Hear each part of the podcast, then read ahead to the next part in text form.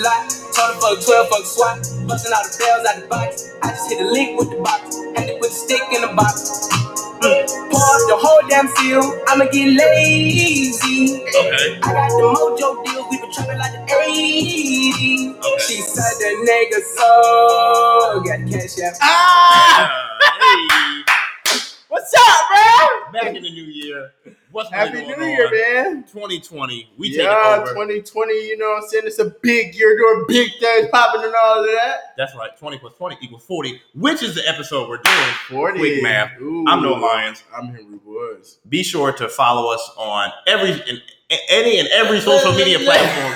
That includes on Twitter, hashtag done. Un, ooh, Ooh, ooh, okay, yeah, let me do it, let me do yeah. it. All right, you got it. Okay, uh, Twitter is at underscore WRGO. Uh, Instagram, what's really going? YouTube, what's really going on? Subscribe on Apple Podcast, SoundCloud, uh, Spotify. Got and we might come out with some more new platforms. But what's really going on? Uh, we got some news. Shout out to Revive POC, Oh, shout out to Revive PLC. We were um a guest on their show last Philly Radio. Yeah, Philly Radio. Uh, so shout out to them. We appreciate everybody that's Did tuning in. hour. Uh, it was a great conversation. We're gonna have the YouTube clip of that next week. Yeah, yeah, yeah. Um, that was pretty cool. Actually, it was That a was good pretty cool. conversation. So all the other radio shows, book us. you know what I'm saying? See, that's Booked up. we, busy, we, 2020. We, we, we here and available. You we know, coming at it. So now we're gonna come at this news. A lot of stuff been going on. Give me a Uh, headache. Yeah, Henry gonna get the clip together, and then we gonna we gonna get into this. All right, so here kind of food for thought. First clip. Thank you, sir. On December 18th, House of Representatives impeached the President of the United States. An impeachment that will last forever. On, since December 18th, there have been comments about when are we going to send the articles over? Well, we had hoped that the courtesy would be extended, that we would have seen what the process would be in the Senate. Short of that, uh, that time has revealed many things since then. Time has been our friend in all of this because it has yielded incriminating evidence, more truth uh, into the public domain. And So that was the House Speaker Nancy Pelosi. So today, on Wednesday, January fifteenth, uh, the House of Representatives uh, they voted on the resolution for House managers, which is basically the people who were served and as prosecutors in the trial. So it's seven members. So it's uh, we're going to go through the list real quick. So it's Rep. Adam Schiff, who's from California, who's the chair of the Intel Committee. Rep. Jerry Nadler, who's the chair of the of the Judiciary Committee. Uh, Hakeem Jeffries, one of my personal favorites. He's the Democratic House Caucus Chair. He's a young black member in his 40s. Uh, Zoe Lofgren, who was a staffer for the Nixon investigation in the Judiciary Committee, and was also uh, a member of Congress during the during the Clinton impeachment hearings. Rep. Jason Crow from Colorado, who is the only veteran uh, to serve uh, in the group. Uh, Val Demings, a black woman from who represents Orlando. She is the former Orlando police chief. And Sylvia Garcia, who was the first Latina to be elected to Congress. Henry and I talked about her last year. She was she made the historic achievement. Um, basically, they're going to get it popping tomorrow. They're going to the senators are going to swear in their oath. Uh, John Roberts, the Chief Justice, Henry and I were just doing all our research to double confirm. he's going to come down and he's going to basically like read the oath to them. And then McConnell said, January 21st, day after MLK Day, we going. So I think where, how should we look out for all this? What's the top line things? This is important. This is history. No, it's definitely important. Okay, so I definitely have to acknowledge the fact that like uh well not even acknowledge, you know how like some people were like he's not gonna get impeached, he's gonna impeach. So like this shows you like what impeachment really is, like the fact that okay, the House impeached him, he is now Mhm. impeached. Now the Senate is going to put him through a trial to figure out whether he is going to be removed from the House. So um you know, now that you actually see that process in play, it's like, mm, okay, this, you know, um, let's see how this plays out. Like, you kind of get a little like, oh, oh what's gonna happen? However, uh, like, because McConnell did try to like come out and say he's gonna give this a fair Fair and, you know, or whatnot. in And- theory. right? So, like, that's what I'm like hoping for that this actually. um you know what I'm saying? Like it's a good trial, it's a fair trial, it's a thorough trial, and you know, we get some type of justice in the situation. Um, yeah, like looking out for like like next week will definitely be like a headache. Yeah, because it's to be a lot of mess. Because I think that it's going to be interesting to see because just like the Democrats put up impeachment managers, the Republicans are going to do the same Right. in the House. And we covered the impeachment hearings like way last month, and we played videos of how Republicans were acting crazy, promoting conspiracy theories. And I think the way this is going to work is that they're basically going to read the articles of impeachment, and then the Senate is basically going to ask them questions or Mhm. provide them like with written questions, and they basically have to respond of like, "You asked me this question, here's the answer. You asked me this question, here's the answer." So I think that my hope is that it's a very just the optics of it will continue where it's like the Democrats are very calm, they're poised, they're not like they're not doing the most. They're just saying like Well, they got they Here's can't what take this is. cell phones and all No, this in yeah, there, so so, very, they like- they won't be distracted. right. They can't even talk, so they have It's to. a- it's a trial. You know what I'm saying? like- so like uh, procedural, it Yeah. is um because like I just it's just, like I said before, like it gives you it gives you a little like oh yeah, like a little bit. However, like you said, the Do you trust the Republicans, Republicans? put up, you know what I'm saying, right? They put up their people, and then it's gonna be this tit for tat type thing that could potentially happen, and that's what you don't want. Right. And you know that the Republicans are going to be the loudest ones in the room.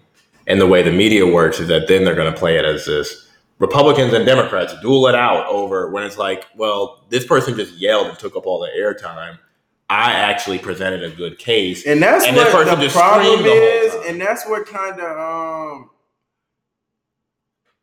Chief uh, Justice Roberts. Yeah, um, Chief Justice Roberts. He uh, like you know what I'm saying. When I was like looking into him or whatever, he was kind of like basically saying this isn't about like a party. It's Mhm. about the democracy of America, uh, and that's what like some people kind of take that for granted in the sense that like we like push our own views forth. without just focusing on like here's what the here's Right. here's why we're here. Right. The Constitution. and that's what like if if like you said the media plays it out to where it's like oh the Republicans and Democrats duke it out for the impeachment or whatever Yeah. however they want to word it it's it, it becomes this like big publicity thing when the real issue is Something be really this, serious. right and uh, I think the most like mm, I don't know what word right now anyway, the thing about this is like the fact that this is happening in the same time period that we have like people running for president. Iran then- and all right. this other stuff. It, yeah. Well, We're gonna get into and- that. yeah, because that was just a, like a mess. But I think, like you said, I think the best, the most encouraging part about this is that, like you said, John John Roberts is. It appears in his history and kind of his leaning, where he's he leans conservative, but he's shown the ability to go both sides. Is that he'll just kind of be the institutionalist, where he's just saying like, "Why are we here? Focus on this. You're like, no, you can't speak. You can't continue your thought because you're going off on something that right. He nothing to do I it." think he might do a good job. So if he like manages Right. this, because he's apparently he's not a fan of Trump. Even that, like that don't really matter. It doesn't. But I think we'll. this is all just. This is not the last time we're going to talk about this, we're gonna be talking about it. right? So I think, um, yeah, that's just something interesting to look out for. Uh, random tidbit. You know what we didn't highlight in the opening? Oh my boy, you know what I'm saying? I had to shout this out. You know, I was, we was getting it. I got distracted or whatever. Roddy, Roddy, Roddy, because I be Roddy, Roddy. It's Roddy Ricch. Uh, my man's. Uh, the, that's the first rap album in 15 years to hit number one on Billboard. So like, that's his historical because like that was his first like de- debut live project, Yeah. and he was like, he's 21. So best is yet to come. Right, That's not know what I was actually referring to. Oh. that was on the top of my mind. What you talking about?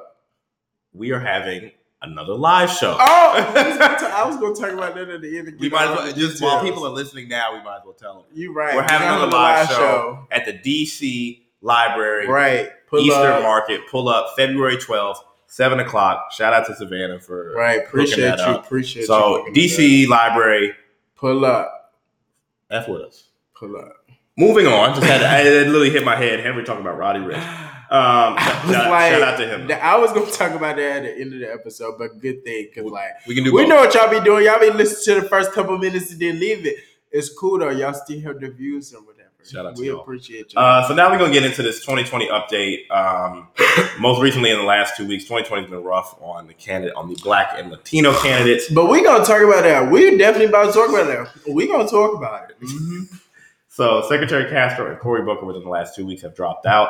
The primary field that once had an abundance of diversity has seen prominent blacks and Latinos drop out in the last two weeks. Senator Booker, Secretary Castro, and Senator Harris each cited fundraising issues once they announced the end of their campaigns. There was an interesting Washington Post Ipsos poll that came out. Uh, we'll be sure to tweet it for you guys. Uh, that just polled black voters. Some interesting notes that I found when looking through the poll was that as of now, b- support among the black community is 48% Biden, 20% Sanders, 9% Warren, 4% Bloomberg. It was at 4% Booker before he before he dropped out. 3% Yang, 2% Buttigieg, 2% Steyer. Some huh?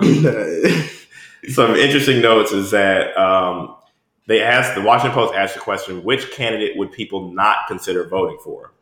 Highest was Tulsi Gabbard, 23. Makes sense. she looks like a villain. She is a villain. She voted. Uh, she didn't even vote for impeachment. She said, "You know what? I removed, I'm here. I'm, here." present. Um, so she's the highest at twenty three percent. Mike Bloomberg, uh, former mayor of New York City, he's at seventeen percent. Pete Buttigieg is at fifteen percent. Interesting note, That is interesting Yeah. because he he been calling balls.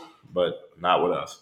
Uh, so favorability. Uh, this is just in terms of who people viewed as very who are very supportive of or just supportive of. Biden leads the group at sixty nine percent. Sanders is at sixty three. Warren's at fifty one. Booker was at fifty two, so he was viewed the third most favorable in among uh, registered Black voters. This is interesting, and I know uh, one of our favorite professors at Howard kind of tied this together. Um, who voters viewed has the best chance to beat Trump? It wasn't even close. Biden at 53%, Sanders at 18, Bloomberg at 6, Warren at 5. So I think we can take this conversation a lot of different ways. I just wanted to highlight the poll among black voters because we're going to get into that. But I think that how should we kind of view Castro and Booker dropping out of the race? Because we were, you and us two, I think, and Tierra, who's been on this podcast, shout out to her, Shout out to T. we were probably in the Castro camp more than anyone else, and Mackenzie as well, where we would just kind of always say like, "What he's saying, he's, not a missing. Great, he's no, not missing." He's a great candidate. However, this is America, Hmm. so it doesn't surprise me. Like he's lat, he's a Latino. He would like somebody cabinet. He need to be on it. Does he want to do that again? Somebody Somebody, VP. VP. He's a great VP choice. Yeah. Um, like he's above just being a Right, you right, you right. He is a great VP choice. However, this is America. Um, so our people not gonna let it happen. Listen, I don't think it's that. I think it's I, that. I was joking, Oh. but Uh, I, I was joking. I but no, on some real like It's just sad. it is sad to see that the party that is supposed to represent diversity and minorities, people of color, and whatever, you lack diversity in representation. Like it's hard for us to be, even get elected to state offices, Yeah. become judges, become uh, governors, like what? And you like it's.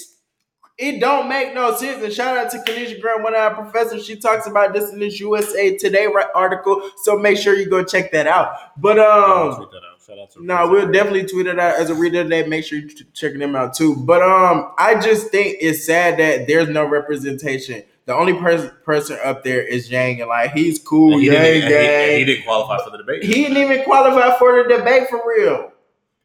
And I think that it's kind of it's very strange because it's like black voters are the Are we gonna talk about them now or separately? Because I got some stuff to talk about with them. who Black voters, We'll because we'll, we'll get into that. We'll get into that. Oh. We'll get to that. That'll be a separate part. I just think it's very strange because I think that for the party that tries to pride itself on diversity, it says, okay, we're going to have these, and I'm the DNC knows that black candidates historically have issues in terms of fundraising. So we're going to say, hey, we're going to have you try to hit this fundraising threshold, and this these billionaires can spend all this money in Tom Steyer and Mike Bloomberg, so they don't really have to follow the rules that we set because they have it themselves. Or it gets to the conversation of when people think people don't think Latino, black candidates, and women are more electable. So they're going to say, who am I going to put my money behind? I'm going to put my money behind the person who's most electable. And who is that? That's the white male candidate every time. Every time. So I think that from the DNC's perspective, they need to change re- the rules. change the rules, but also change who votes first. Because that I too, because um, that's uh, what's her name? Um, I was she they quoted her in this. Uh. No, not Dr. Grant. Uh, they quoted her in Joy Reid. She's like Yeah, this. yeah. Um, She's a political commentator. yeah, at political commentator, whatever. She basically talked about that to where she was like, uh, I don't know exactly what she said, but she was speaking toward the like fact that they go to Iowa, and Yang called this out on a debate stage Yeah, too. Castro Like, called it out, man. A lot Right, uh, Castro. That's who I Yeah. meant. Castro, not Yang. Castro called it out uh, on the debate stage to where they go to these places where you can't like it, it's no representation of America for real. It's no representation of America, and it's even farther. a Rep- it's even less of a representation of the party at large. right. So I think what Castro was saying, and I think Booker and Harris were saying, was that hey, we get that Iowa has a historical significance of being the first one, but Iowa, and I looked this up, is the 43rd most diverse state in the country. So we're basically going to say Iowa votes first, then New Hampshire, and if you don't do well in either of those states, you're done. And it's just to say that basically they're putting a higher emphasis on white voters in Midwestern and rural states by basically saying your votes matter so much that you determine what happens in all the these other states. In all these other states, yeah. because we haven't even had votes casted yet, and all and mainly all of the prominent candidates who are black are out.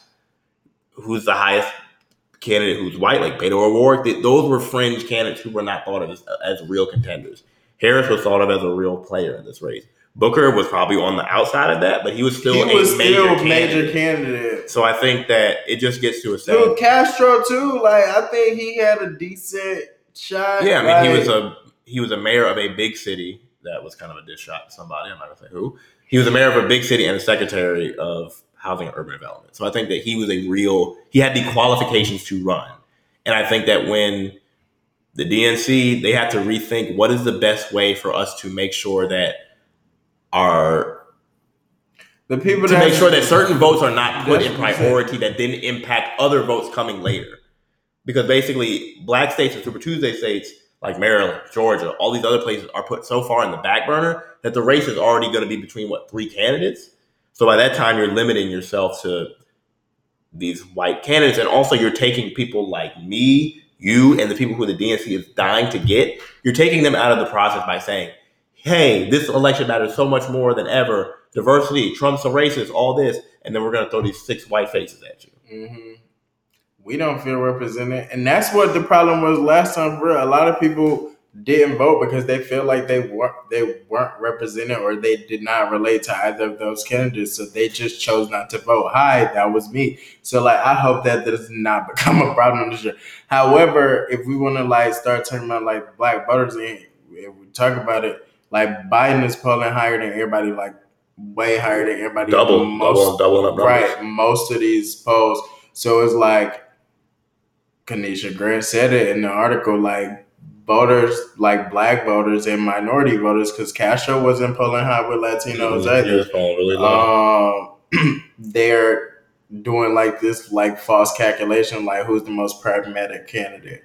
Who is more likely to be trump? And that's like being a big consideration right now because that's what you have to ask yourself especially when oh yeah i mean we know that Yeah, like yeah. biden um so that was my whole point Right. was to say like why like is Biden the most likely candidate? Then if you think about it like logically, the history of America and like what's constructed to build up this whole democracy we call it. Yeah, I think it's multiple things. I think it's that I think as a history, I think because one, we have to clarify that a lot of the reason why Biden is surging so well is not necessarily because of people in our generation, it's people in our parents and our grandparents' generation. But those are the people and the- being and- and they- right, right. I'm saying like they one, they represent a majority of the black people who are going to be voters. That's, Right. that's just fact.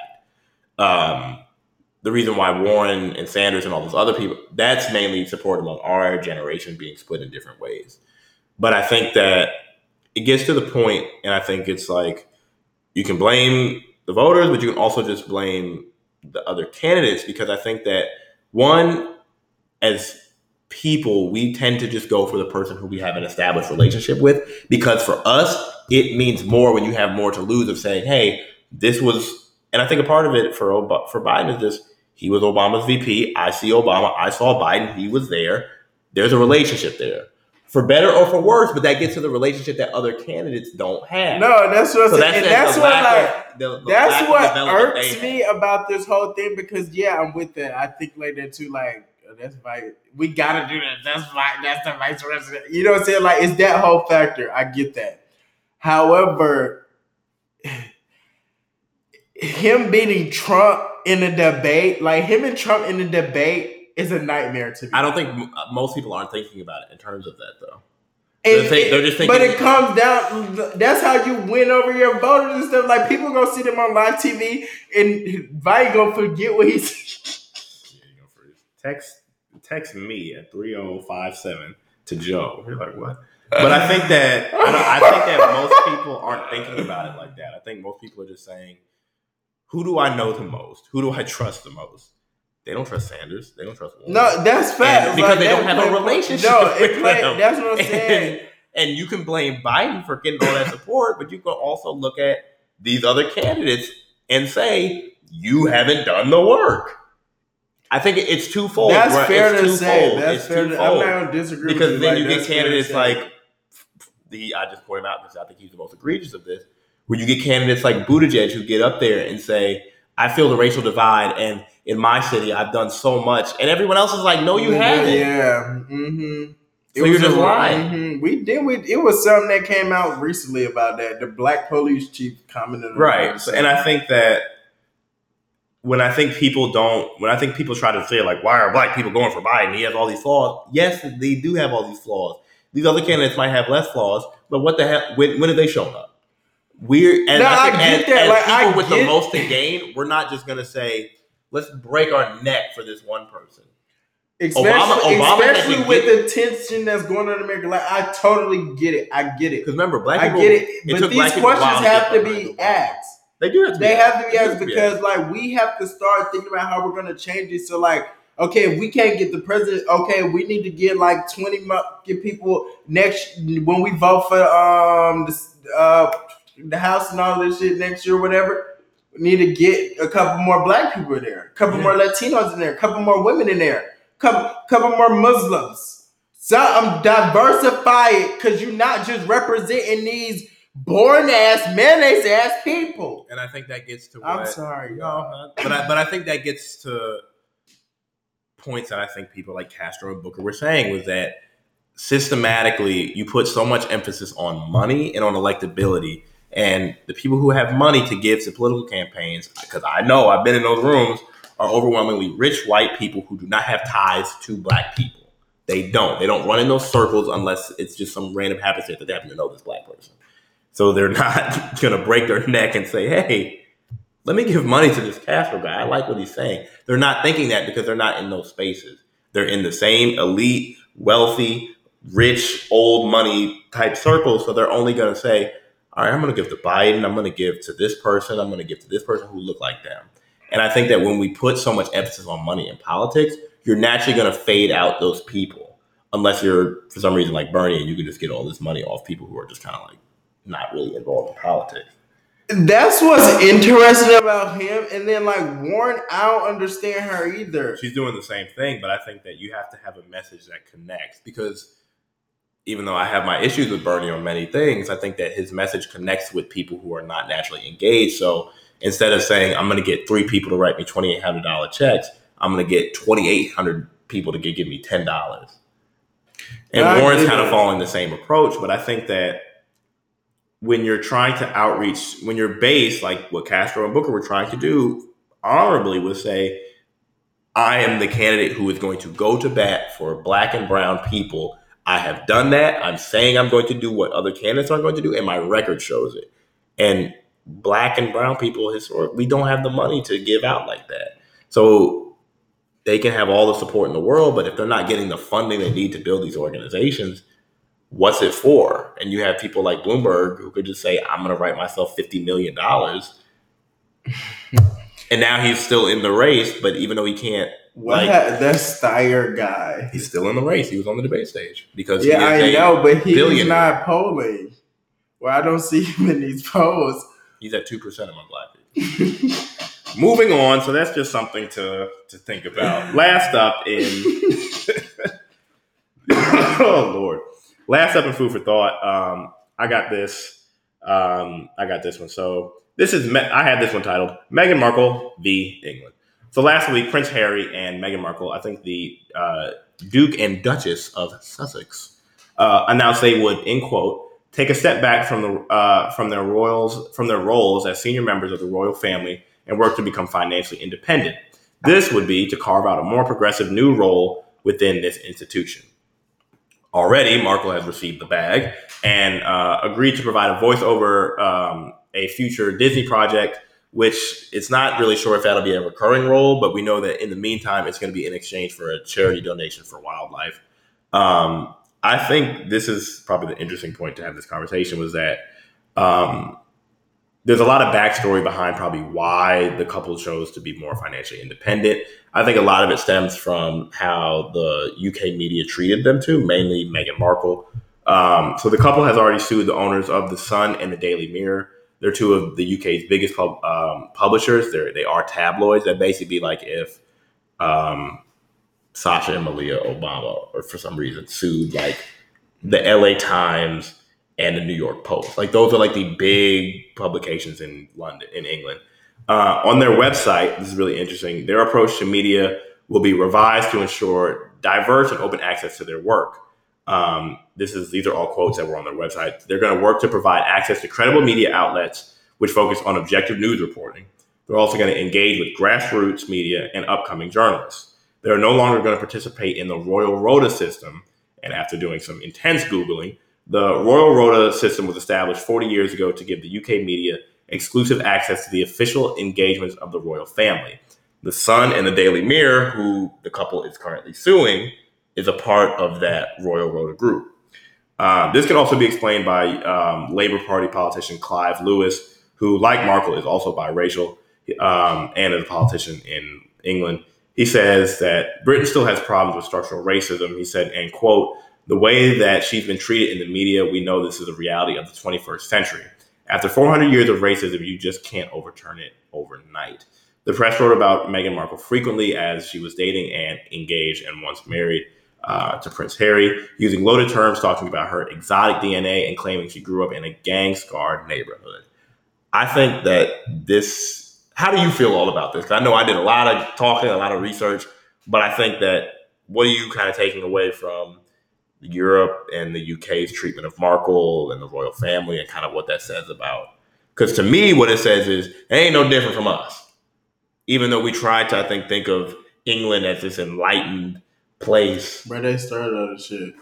What? anyway, But, I- but, I- but, but I um, think it's like for us as blacks in America, we're like, oh yeah, they're wilding out. They're treating this black woman over there like shit. Yeah, that's what happens here. Keep going.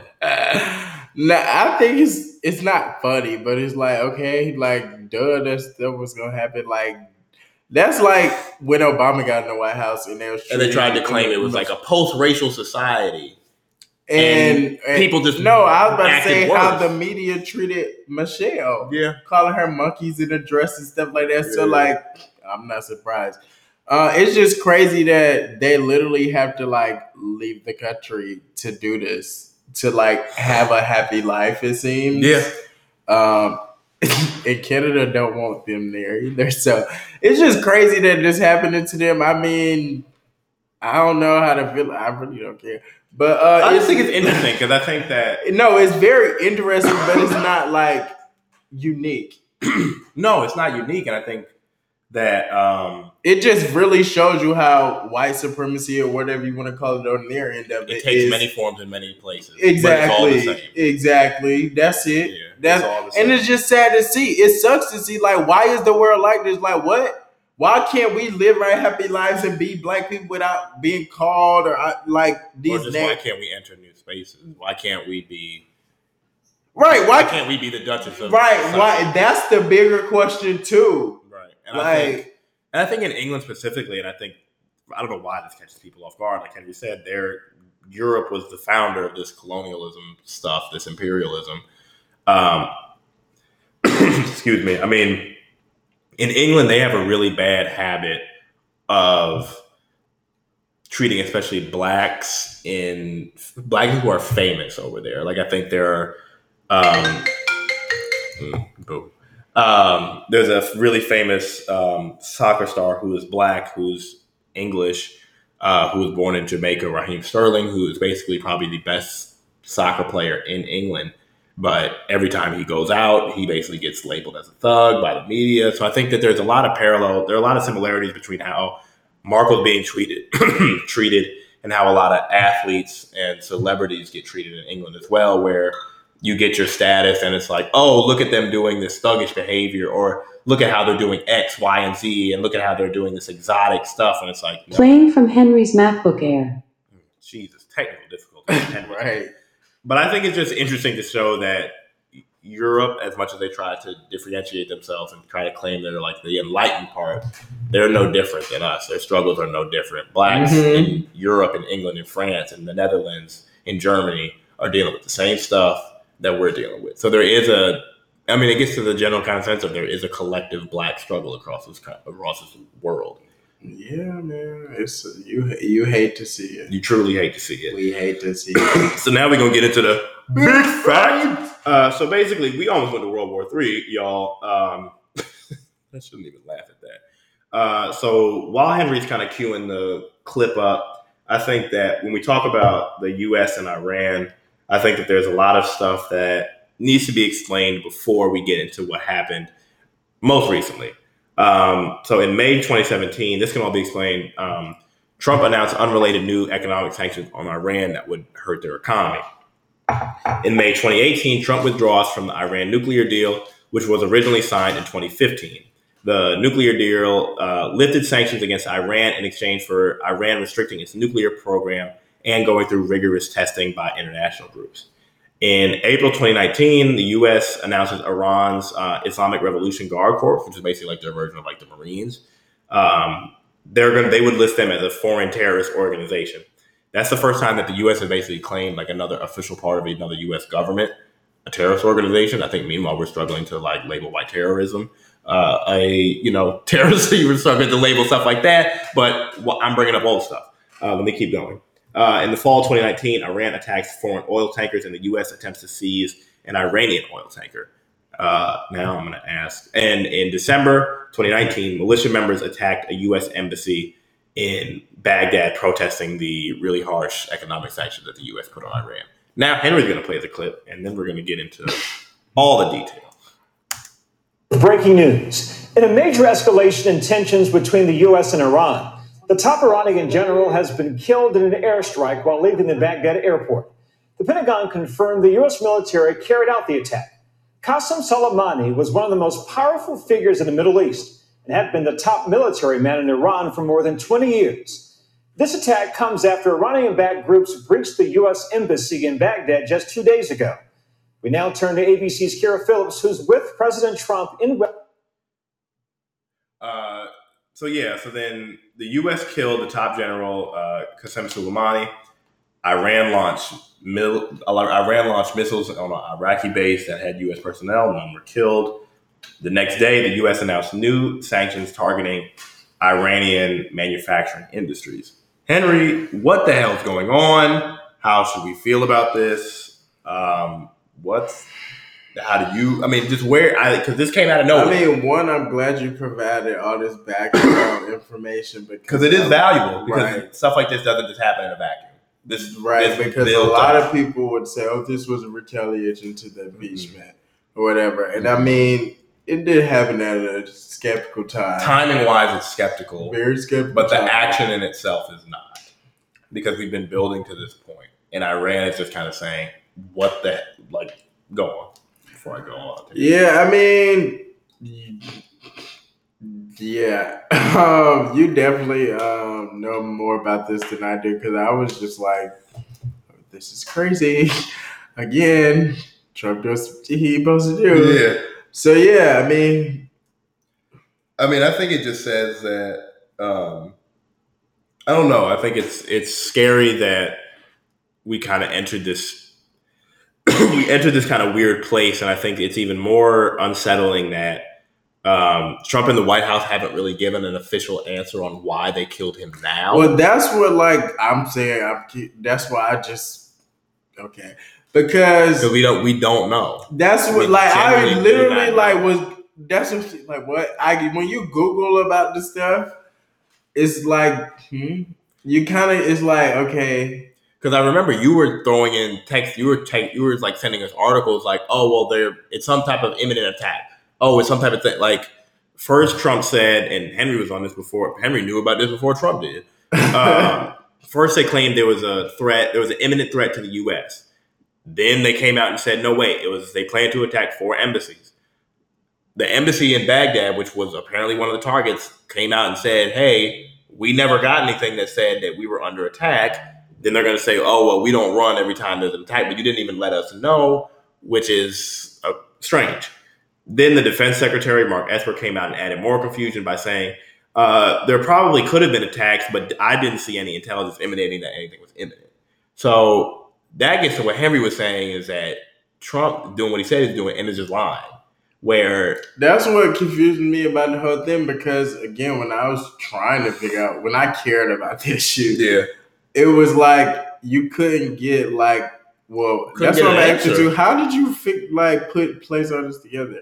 And two, um, it's like yeah, you couldn't get a straight answer about what was going on. It was just kind of like this is happening. No, this is happening. And then for me, it was more so.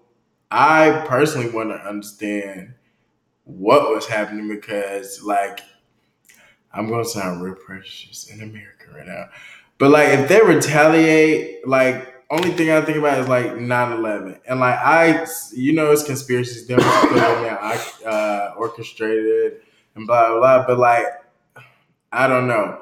I just don't want anything crazy to happen. Like we're at a time in the world where like it's a lot of crazy stuff happening and you can't always like expect people to react in a certain manner or how you expect them to react and trump is a wild wild card. yeah so like And I think that's the most unsettling part about all of this is that where we killed him and we're saying, and basically someone said that this was the equivalent of killing like a vice president in another country, or if someone killed Pence or the chairman of the Joint Chiefs. Like this was not.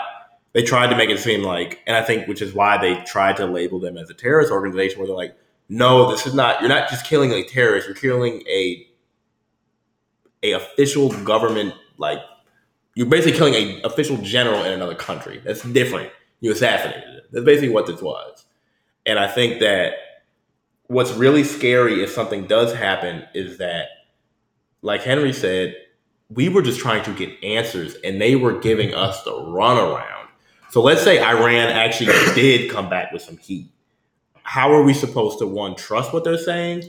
And are they going to get their story straight on what we're doing? right So I think that that gives us that should be the most concerning part of this is that if some real shit happened, I don't trust Trump to one know what's happening. I don't trust their administration to be honest about it, and I don't trust them to get all the information and actually present it in a coherent way because it sounds to me like Trump just said, "Oh, this is an option. Let's kill him," and no one else really knew why. And yeah, because like again, that's what confused me because it was like representatives and senators, like uh, the U.S. Who basically said, "Like, I want to see what they were looking at." No, they were like, confused. uh, because when he tweeted like, if these people uh, respond, we're, the U.S. is gonna take act. Well, he said Yeah, something. take action. It was a government official, like the Democratic, like an advisory committee or something, that quote tweeted him. It was like you clearly didn't read it. It was basically saying you clearly didn't read the Constitution. It was like a smart remark. or Yeah. something. And I'm like, well, they're literally in disagreement with what you just did. Like, what? Ju- like, what happened? What's, what's the T? No, like li- I was confused. And that and like again, what irritated me about it is like when people like social media found out about the attack happening, like people were like doing all these memes and just like which was which, which some were funny as hell. it was funny, But but, like- like and what and what we in my head, I'm like, okay, if I'm like the social media consultant for the government and I see this and I'm telling Like, the president, oh, care. they about to really come blow our ass up because we're joking about it. Like that's what my first thought was.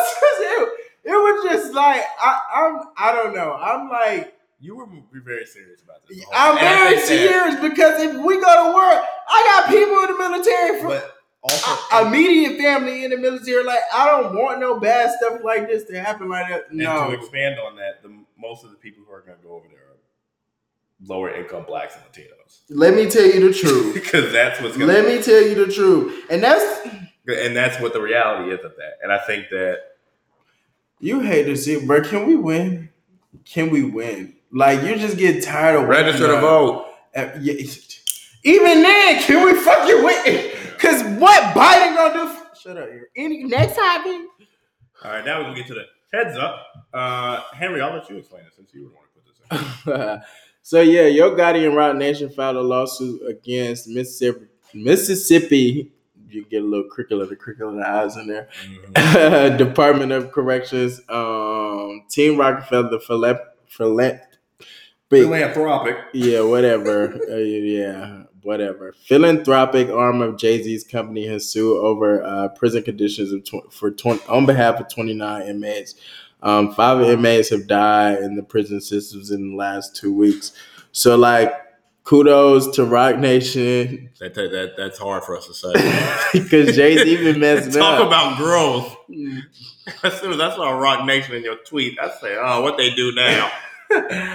oh, But yeah, um, Roc Nation and Yo Gotti, like Yeah, shout shout out. out to them. That's like a cool effort. Like I think, like if you're in a place to where you can help people who cannot afford like actual legal assistance because and just don't have a voice because their folks are actually dying in them prisons. Right. Um, you, sh- you know, what I'm saying help out. I I appreciate it. Like this is cool. Uh, even when Kim K was like doing her little thing. No, we don't know. acknowledge. No. it's like kudos, like because to be like these, No. there's like just mercy just came out. Like we we that. can Yeah, talk about say that. Like Bryan Stevenson, I love you, man. But yeah, um, it's stuff like that where like some people really can't afford an actual attorney who's gonna have the time and the resources to To take on the state. right? To take on the state and get them a fair trial. So, I mean, again, kudos to them. I love that this is going on. I hope that more of this continues to happen. So yeah, I mean, Yeah. that's my thoughts about it. Uh, so next, we're going to get into the IOC, the uh, International Olympic Committee. They announced rules recently regarding protests prohibiting hand gestures, kneeling, and signs by athletes in the Olympic Village or during medal ceremonies. The president, Thomas Bach, said they are not and must never be a platform to advance political or any divisive ends. This goes on to say that Tommie Smith and John Carlos famously raised a fist uh, for the civil rights movement in the 1968 Mexico Olympics. And once again, Kaepernick has white folk shook.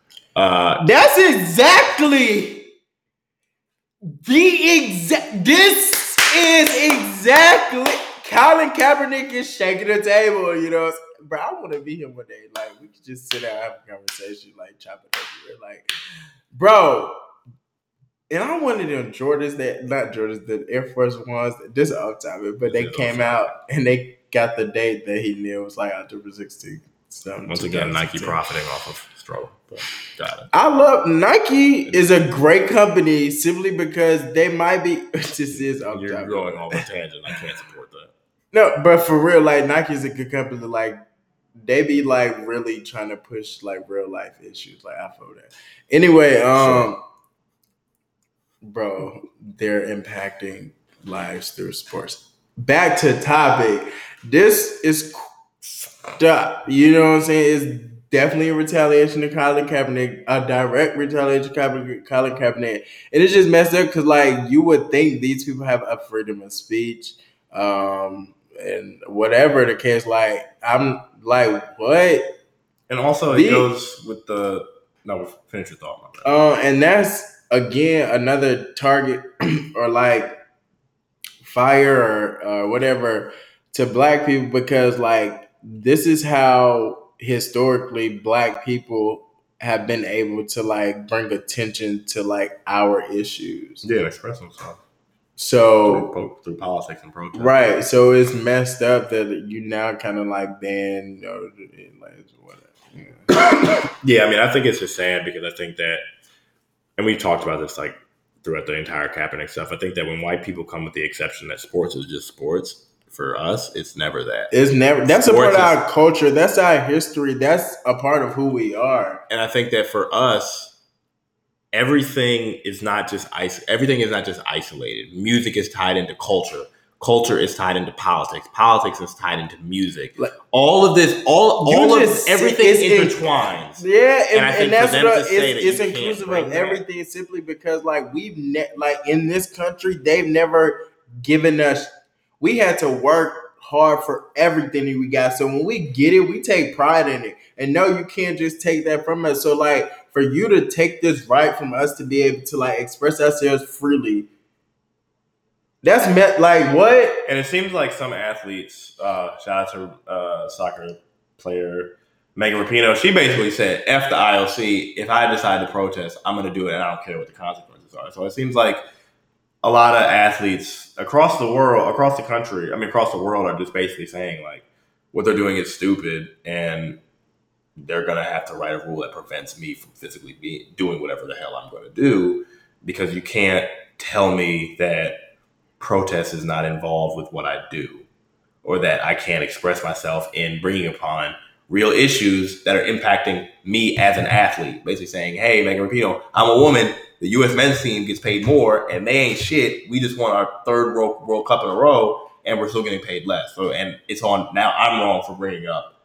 um, e- Bro, e- but now that- I'm wrong for bringing up equal pay. Right, I'm the asshole right. for doing and that. Speaking of that, the WNBA just got uh started Yeah, getting paid. about- about uh, that, they just got they they uh I don't know the specifics of what just happened, but a lot of st- changes have been made where Yeah. they get like equal pay and uh paid birth maternal leave and like di- They raised their annual. They had a collective bargaining where they raised their annual salaries and they get that like, stuff. better hotel accommodations. Like a lot, Right, that each player get their own room, and and then like, damn, y'all treat them like that, like that. That's the life of of- Bro, like- I don't understand what's wrong with white men to where they want all this damn control. Because they're the ones that set up these systems. Yeah, I mean that's why, like I said, the U.S. women's soccer team was literally thinking about not playing because they're basically saying that hey, we win and you don't reward us for it. The men suck ass and they get paid all this money and get all these endorsements. We win and we don't, and we just don't get shit for that. Which is why they're suing the soccer federation. And I think that it's good on the the players union for the WNBA, and I think it's also this should be a cause that people like athletes like LeBron, Kobe, you know, all these other famous athletes who are in the league now should say, "Yo, this shit is wrong." Like as an athlete, as someone who, you know, these athletes have daughters, but just in general, as someone who is a professional athlete A and it's, and, and it's fighting for professional black rights. These black women are also being denied their fair right to pay for what they deserve, and that's something that because if LeBron said something on that, Kobe said something on that, if Jordan said something on that, shit would Jordan, have. ain't- Jordan said shit. Come on now. You No, see, you, not. you went with the wrong name. But you know what I mean, though. if, if- when they say stuff, shit moves. Not fast. So keep on the lookout for that. A couple uh, things to mark in your calendar. Uh, the State of the Union, Pelosi has shown the range, the left hand, the right hand reverse on the same on two days after she impeached Trump. She invited him to give the State of the Union on February 6th. Have your popcorn ready. That's going to be a prime date. What did I say? February 4th. I can't read. Here we go. Get your popcorn. Um, and I'm excited about this. I found this out today. Insecure season four on HBO has been announced that it will come back on Sunday, April 12th. The show has not come back on the air since September 2018. Long overdue, and I'm eagerly awaiting the Oh, she got a movie coming out on Valentine's Day. photograph. Oh yeah, check that out. And Yeah. Just Mercy. Uh, I'm going to out, see that on Tuesday. Um, but goddamn, make sure you follow. No, we ain't there yet. Yeah, we are. Yeah, we are there. Okay. Well, so make sure you follow us on Twitter and goddamn underscore WRGO. Follow Yes, us on Instagram at What's Really Going. Yes, Get sir. on YouTube at What's Really Going On. Apple Podcasts, Spotify, Preach. and SoundCloud at What's Really Going On. You know what I'm talking about? Because my name Henry Woods. And I'm no line. Be sure to check out all the information on the upcoming live show. Oh, live DC show. live show, we February gonna have 12th. them flies for y'all on um, real soon. We got some some cooking, but make sure y'all if y'all in the DC area, Mhm. come through DC Library Bring a friend. February Eastern, February 12th, Eastern Market. Come through right by the metro. right by the Pull metro. So pull up, pull through all of that, and goddamn, if you can't come through, tell somebody that's here to come Yeah. through. Ha. Told them white but ne- Playing from Henry's MacBook Air. I won't never sell my soul. And I can beg that. And I really said that.